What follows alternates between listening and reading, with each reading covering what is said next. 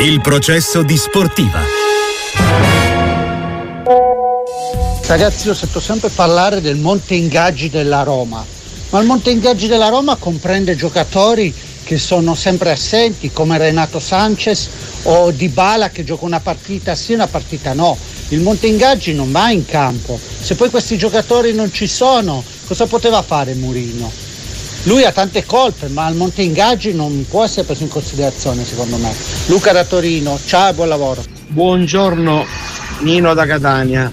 Se De Rossi, grande bandiera della Roma, dovrebbe fallire le prime due partite, Salernitana e Cagliari, che fa? Viene esonerato di nuovo e riprendono Murigno? Per me sono andati in confusione, ma non da ora, dall'estate scorsa. Questa volta non sono d'accordo con Ciccio, credo che la Roma abbia bisogno di un Marotta, di un Giuntoli, di un Massara, Totti zero esperienza come direttore sportivo, con De Rossi con poco più da allenatore, secondo questo amico. Se fosse rimasto Mourinho tra 3-4 giornate l'avrebbero nuovamente elogiato, penso che l'esonero sia arrivato per altri motivi più pesanti, non per la parte tecnica in campo. E poi è stato esonerato Ranieri dall'Ester dopo aver vinto la Premier e fatto un'impresa storica, ci sorprendiamo di Mourinho, dai su Marco Milanista. Non capisco questa esaltazione del sold out eh, della Roma, questo ascoltatore che fa un parallelo con altre città, però bisogna anche guardare i numeri che faceva la Roma prima di Mourinho a livello di stadio.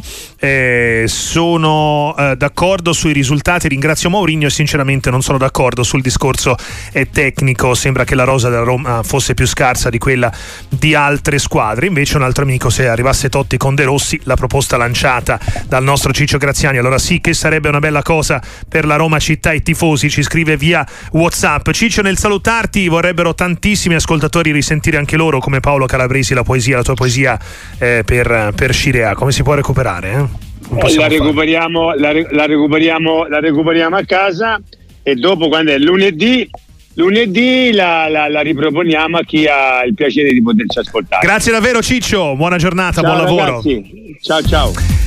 Continuate a mandare i vostri messaggi vocali al 366 084 122 perché c'è l'ultimo punto all'ordine del giorno del processo di sportiva.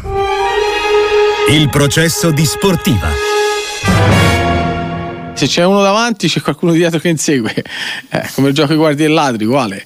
Eh, è lo stesso. I ladri scappano e le guardie rincorrono. Penso che sia una normale dialettica del mondo del, mondo del calcio insomma. Tanti anni che sono in questo mondo. Lo conosco. Io quello che posso dire è che senz'altro in campionato c'è un bellissimo duello il duello tra uh, Juventus e Inter, visto che stamani, secondo alcuni eh, quotidiani, l'Inter si sarebbe un po' risentita per la battuta sulle guardie e sui ladri di Massimiliano Allegri, la risposta di eh, Simone Inzaghi è eh, all'insegna della diplomazia, mi pare, no? Bruno Longhi, ciao Bruno, buongiorno. Sì, sicuramente, mm. sicuramente. Non poteva essere altrimenti perché non credo che Allegri avesse in mente qualche eh, tipo di secondo, secondo, secondo fine, ecco, un secondo significato. No, allora, il, eh, ognuno uh, dà a queste frasi signif- significato che più gradisce. Il discorso è questo, no? Mm-hmm. È chiaro che quando parli di caccia e cacciatore, di lepre, inseguitore e cacciatore, eccetera, eccetera, se poi tiri in ballo Guardia Ladri, che era un gioco che abbiamo fatto quasi tutti, penso da bambini, o forse i bambini di oggi non lo fanno più, visto che siamo tutti computerizzati, eccetera, eccetera, no? con i telefonini. Probabilmente ha riproposto un qualcosa di antico, però sai, se stiamo qui a cervellarci o a pensare di, di, ridurre quella che è la sfida, la sfida di grande spessore tecnico tra Inter e Juventus a guardia ladri, alle battute, insomma non ne veniamo più a capo, per mm. cui proviamo ad essere un pochino più seri e non dare peso a cose che non meritano di avere peso. No, no, dare peso no, però forse che, che, possa rientrare in una strategia da parte di, di Allegri, un po' Ma di mettere pressione. la strategia, secondo me la strategia è quella eh, dell'Inter è una squadra costruita per vincere vincere, noi siamo, parlo di Allegri, no? noi siamo in zona Champions e dobbiamo rimanerci, questo è il nostro obiettivo. Cioè praticamente lasciare all'Inter la responsabilità unica di dover vincere il campionato, come se la Juventus non stesse giocando e non avesse solo due punti in meno dei nerazzurri. Questa è la vera strategia. E che poi l'Inter senta il peso di questa responsabilità e la senta soprattutto Simone Inzaghi perché Simone Inzaghi non ha ancora vinto un campionato e ha in mano una squadra con la quale può vincere il campionato. Per cui capisci che è una certa tensione perché alla fine facciamo subito eh, una proiezione futura. Se vince Allegri ha fatto una cosa incredibile. Se Inzaghi non vince, gli addosseranno tutte le colpe del mondo perché l'Inter è ritenuta la squadra più forte in assoluto.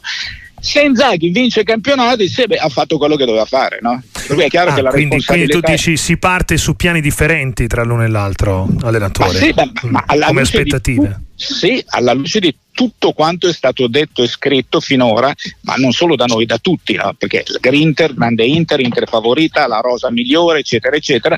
Per cui se vince hai fatto il tuo dovere se non vinci eh, e soprattutto se vince, perché adesso qui stiamo escludendo il Milan, no? però se Allegri dovesse vincere chiaramente eh, insomma, si meriterebbe un monumento, ma un monumento che è figlio anche delle parole che sono state dette, ma alla luce delle tante partite che fino a poco tempo fa la Juventus vinceva sempre con un gol di scarto, ma insomma diciamo che se, mettiamo, se giochiamo a carte scoperte, sì. il vero gioco è questo cioè, Inter favorita ha l'obbligo di vincere, Juventus eh, Challenger che ha la possibilità di togliere questa mh, diciamo, leadership teorica ai nerazzurri, ma questa è, eh, non scoprono l'acqua calda, se ne accorgono tutti. No? E, eh, a questo punto, eh, Bruno, possiamo dire che per la Juve la missione di tornare in Champions League è quasi archiviata, nel senso che il vantaggio è rassicurante. Questo, secondo te, può cambiare eh, la convinzione della Juve nel provare, proprio facendo questo presupposto che hai detto tu prima, a giocarsi le sue chance in ottica prima ma la, Juve, ma la Juve ce l'ha in testa lo scudetto. Hai letto le dichiarazioni dei, dei giocatori? Cioè, c'è Allegri che continua a tirare il freno a mano, no? vince la partita col Sassuolo 3-0, non ne parla minimamente, dice ma noi dobbiamo pensare alla prossima che è durissima con il Lecce eccetera eccetera. Se fossi tranquillo delle, del posto in classifica, cioè se ti accontenteresti del posto in classifica non andresti già a pensare alla partita di Lecce, cioè, voglio dire, hai un margine talmente importante che se andiamo a Lecce facciamo la partita, invece lui è, è, è, è è veramente eh, orientato su quella partita perché vuole altri tre punti. Ma i giocatori della Juve l'hanno detto: noi abbiamo una squadra che può vincere il campionato.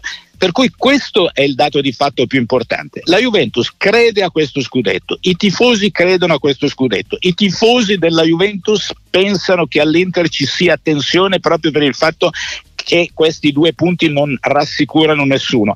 Sono un sacco, ci sono un sacco di situazioni che guardate dal punto di vista psicologico mettono la Juve in una posizione di vantaggio, ma a prescindere dalla, dall'impegno di Champions, eh, guardiamo eh, senza considerare che l'Inter dovrà avere eh, questi impegni per cui insomma dovrà sfruttare al massimo la rosa, riposerà di meno, questo mh, mm, mm, è un tema che abbiamo già trattato, sì. ne abbiamo parlato. E poi c'è un altro, quello dell'asterisco Bruno, anche su questo ci si sta eh no, quello, quello, quello, quello, eh, ricordando cosa accadde eh, nello scudetto vinto dal Milan, è chiaro che l'asterisco fa pensare, no?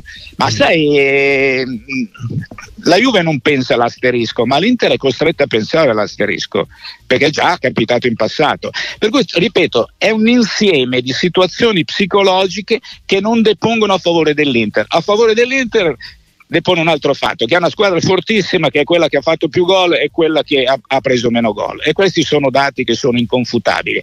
Però poi c'è tutta questa guerriglia, ma che è una guerriglia dialettica psicologica che ben poco c'entra con il campo di gioco.